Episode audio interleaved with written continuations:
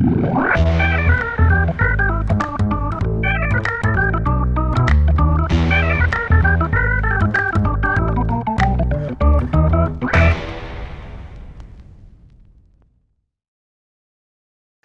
Ümit Sabi Kumuş, hoş geldin. Nasılsın? Sevgili Mustafa Can, şahaneyim valla. Sen nasılsın? Hayatımızı etkileyen canlılarla detaylı tanışma seansımıza devam ediyoruz. Bugün tanışacağımız, hasbihal yapacağımız, akrabalık bağlarımızın detaylarını öğreneceğimiz canlımız deniz anası. Deniz anası. Ben Karadenizliyim. Bizim orada önemlidir. 1 Ağustos'tan sonra büyük bir istila halinde denizlerimizi kaplar deniz anası. Böyle çapı da büyük olurlar. Rengi de maviye çalar olurlar. Dokundu mu yakarlar falan şeklinde. O yüzden onlarla uzlaşmadan denize girmek çok mümkün olmaz. E, Yani bir de denize girme mevsimini bile belirleyebiliyorlar adamlar. Evet, evet, Çok evet. Bir, bir kere bizim kıyılarımızda birçok yerde öyle. Koloni halinde hareket ettikleri için yoğun olduğu yerde ya mesela deniz mevsimini bitiriyor. Kimse girmiyor. Haklı olarak. Ee, böyle çok estetik. Önce hani ben böyle kendi popüler bilgimden, kendi istediğim yerden sorayım bakalım. ilk soruyu. Ee, belgesellerde vesairede böyle çok estetik olarak çok güzel görünen, yani denizin çiçekleri gibi görünen kuyrukları çok uzun deniz anaları var. Onlardan Türkiye'de yok değil mi? Türkiye'de var ama şöyle yani toplamda dünya çapında yaklaşık 1700 kadar türü var bunların. Bizim sularımızda 18 mesela Marmara'da 18 tür var. Yani bunlar çap ve ebat olarak birbirinden farklı. Çok küçükleri var, çok büyükleri var. Ama her tür kendi habitatına göre evrimleştiği için hepsinin özellikleri birbirinden farklı oluyor. Yani gördüğüm kadarıyla renk olarak, işte biçim olarak falan yani gerçekten birbirlerinden farklı. Ama yani ana özellikler, ana karakteristik özellikler aynı değil mi? Aynı yani bir bizim Türkçe'de çan dediğimiz e, ana gövdesi vardır. Bir de o çanın altından uzanan herkesin denizle ilgisi olan herkesin gördüğü gibi uzantıları vardır. Dokungaçları vardır. Dünyanın neresine gidersen git 3 aşağı 5 yukarı bu formdadır deniz anaları. Neyle besleniyor deniz anası? Ana şeyi ne, gıdası ne? Genellikle balıklarla beslenir. Deniz anasının boyutuna göre beslendiği balığın da türü, boyu değişiyor. Yani birkaç milimetrelik küçük yumurtalarla beslenen deniz dibindeki veya denizde plankton dediğimiz canlılarla beslenenleri var. Daha küçük balıklarla beslenen var. Çok büyüklerle beslenen var. Onun deniz anasının büyüklüğüne göre değişiyor.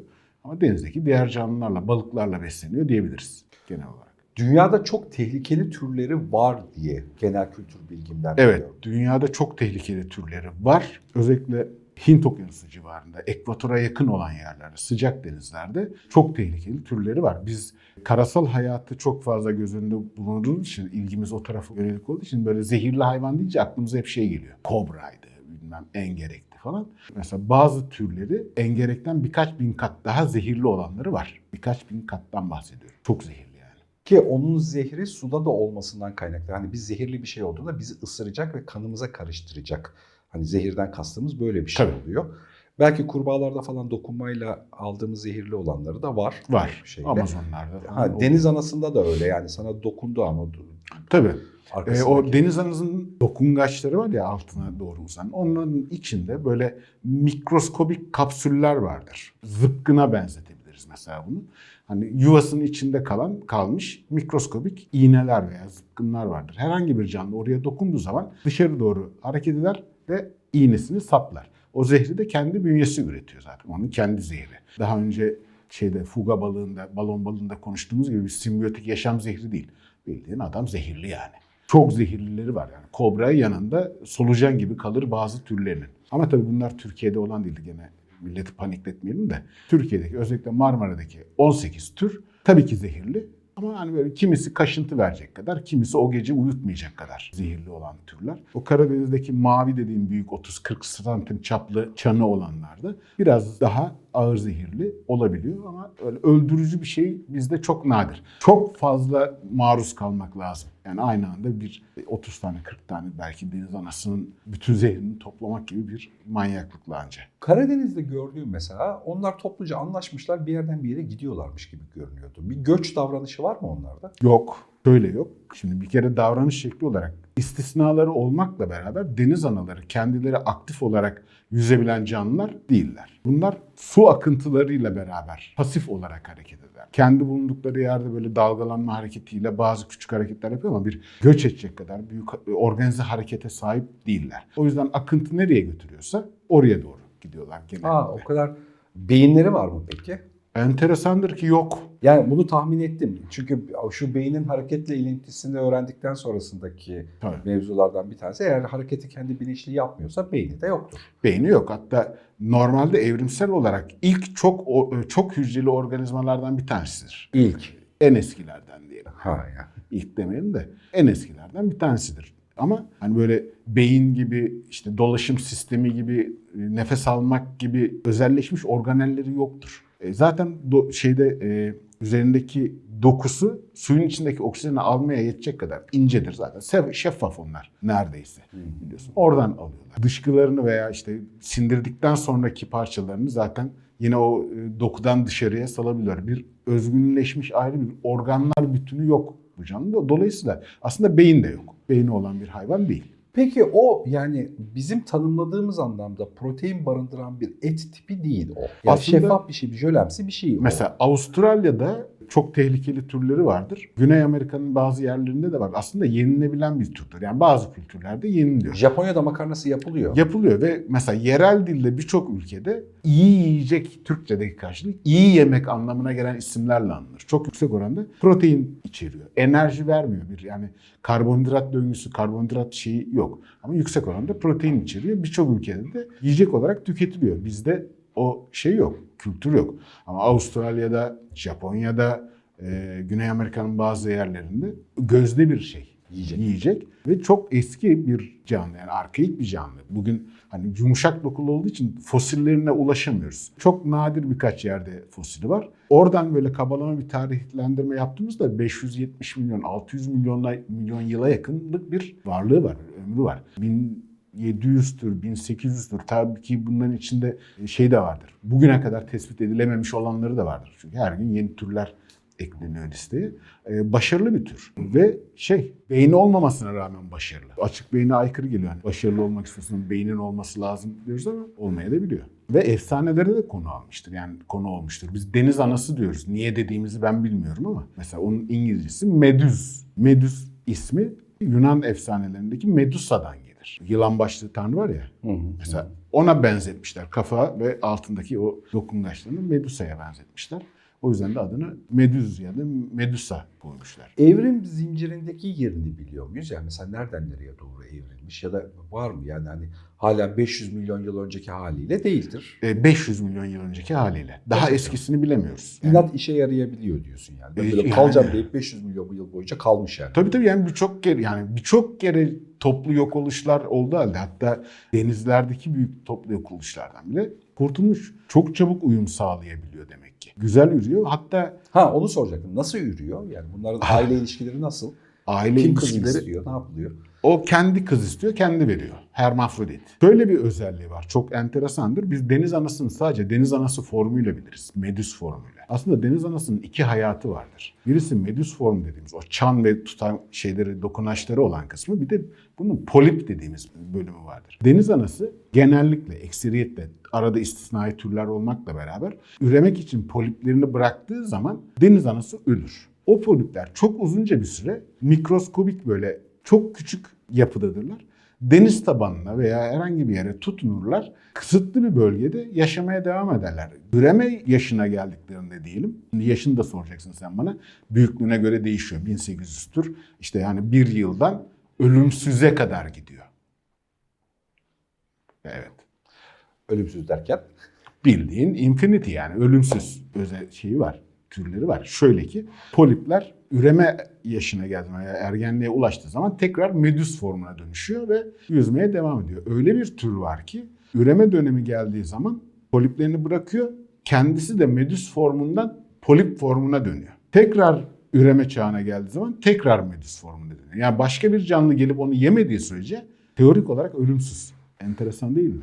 Yani ölümsüz olmak için beyne ve organa ihtiyacımızın olmadığını fark etmemiz gerekiyor o zaman. Ee, şöyle ki Karadaki yumuşakçalardan böyle kısa bir geçiş yapalım. Mesela öğrenmenin başladığı planerya diye yassı solucan dediğimiz yassı solucanlara planerya diyoruz. Öğrenmenin başladığını farz ettiğimiz bir deney grubu, bir hayvan grubudur. Ee, şöyle bir şey yapıyorlar. Mesela T şeklinde bir e, labirent yapıyorlar. Bu labirentin bir ucuna, T'nin bir ucuna yiyecek koyuyor, öbür ucuna elektrik koyuyor. Sen planeryayı bırakıyorsun. %50 ihtimal var. Eğer elektrik tarafına dönerse çarpılıyor. Alıyorsun onu başa koyuyorsun. Aynı yola gittiği zaman her seferinde yiyecek olan tarafa dönüyor. Bu Öğrenebildiğini gösteriyor. öğrenebildiğini gösteriyor. Ama şöyle kabul ediliyor bir teori olarak düşünün. Planerya'nın altında kalan taksonomik gruplarda, öğrenme olmayan gruplarda ölümsüzlüğü görme ihtimali daha yüksek. Öğrenme başladığı zaman yanında ölüm de başlıyor. Çok enteresanmış gerçekten. Yani öğrenme ile ölüm ilişkisi tabii tek başına tek bu iki bağlantıyla birbirlerine bağlamak mümkün değil ama yine de bir Tetik ana- noktalarından bir Evet, tanesi. analoji oluşturma açısından eğlenceli bir konuymuş gerçekten Evet. ele, ele almak. Üremeyi kendi içine gel yani dişi erkeği yok deniz anasının. Yok. Hermafrodit oradan geliyor. Gene Yunan mitolojisinde Hermes'in oku Afrodit'in aynası hani şeklinde vardır ya artı ve ok şeklinde. Hermafrodit ikisini birden içeren. E, peki biz niye bunu yememişiz? Türkiye'de niye yemiyoruz? Biz bir kere balığı bile çok zor yiyoruz. Biz kara insanız, biz bozkır insanıyız. Yani bizim denizi, denizciliği öğrenmemiz şunun şurasında 1200'den bu yana desen 800 olmuş. 800 yıl olmuş. Ya ama yani hani biz de Türkiye'de de Anadolu insanlar var ya yani hani, hani sadece göç edenler yok. Yani Anadolu'nun kendi şehir devletlerinde olan falan daha eskiden buralarda. o kadarını menülerinde muhtemelen vardı. Yani benim oturup incelediğim bir şey değil ama hani pişirmesini biliyorsan, yemesini biliyorsan ve bu kadar yoğun protein içeriyorsa birileri mutlaka yemiştir. Ama bizim kültürümüzde yok. Deniz anası gördü mü kaçıyoruz. Biz deniz anasını bırak denizde balık gördü mü kaçıyoruz abi. Yani buradan nasıl bekleyebilirsin? Evde besleyebilir miyiz? Deniz anasını mı? Evet. Tuzlu su akvaryumun varsa besleyebilirsin. Bir yem vermemize gerek var mı yoksa akvaryumdaki diğer E, balıklarımızı balık vereceksin. Akvaryumdaki diğer balıklarını yer. E, artı yani dünya denizlerinde de sığ denizlerden derin denizin diplerine kadar her yerde yaşayan bir şeydir. Mesela enteresan bir popüler bilgi daha benim hoşuma giden. Mesela derin denizlerdeki medüzler yani deniz anaları derinlerde yaşayanlar biyolüminesans yeteneğine sahiptir. Biyolüminesans, lüminesans aydınlatma demektir. Biyo da biyolojik aydınlatma. Yani hiçbir ısı üretmeden aynı ateş böcekleri gibi ışık yayabilen canlılardır. Ve hani belgesellerde belki görmüşsünüzdür. Çok enteresan, çok güzel görüntüleri vardır. Mesela yabancı kanallarda olay yeri inceleme filmleri seyrediyorsak orada birileri gelip böyle fıs fısı basıp aa burada kan varmış diyaloğunu kullanabiliyorsa ateş böceklerine ve deniz analarına muhtaçtı ve yaptılar. Onun o özelliğini birkaç yerde kullanırlar. Bir, olay yeri incelemedeki işte Kan lekesi. kan lekesi bulma. O maddenin adı neydi? Luciferas. Deniz anasından ya da ateş böceğinden elde Tabii. ediliyor. İlk ora onlarda tespit edildi. Lucifer bu arada Latince şeytan demek. Evet, Aynı evet. zamanda ışık getiren demek. Luciferaz da ışık üreten demek. Herhangi bir kelimenin sonunda AZ varsa enzime karşılık verir. Enzim demektir. Luciferazın özelliği şu. ATP'yi herkes bilir. Adenozin trifosfat. Adenozin trifosfat da direkt tepkimeye bir girip soğuk ışık yayar. Yani bizim mumdaki gibi ateşteki gibi sıcak ışık değil bildiğin soğuk ışık yayar. Ee, olay yerlerindeki o kullanmaların sebebi de o. Eğer bir kan varsa, bir doku varsa luciferaz enzimini sıktığında kalıntıdaki ATM ile e, ATP ile tepkimeye girip ışık yayar. Evet filmlerde gördüğümüz o hafif mavi mızrak bir şeye neden oluyor, ışığa neden oluyor. Evet enteresanmış şeyde. Deniz anaları bunu niçin kullanıyor peki? Derin denizde ya da başka yerde. Yani ışık yayma sonra ne avantaj sağlıyor? Avlanmayı mı kolaylaştırıyor? Avlanmayı kolaylaştırıyor. Yani Ya bu daha çok şey gibi olmuyor ama yani ben buradayım gelmeyin gibi bir şey değil mi o? e, kullanıldığı yere göre değişiyor. Yani onu algılayacak olan kişiye göre değişiyor veya canlıya göre değişiyor. Bir kere derin denizdesin. Sıfır ışık var. Av olacak Belki de canlının mıknatıs da etkisi oluşturuyor yani.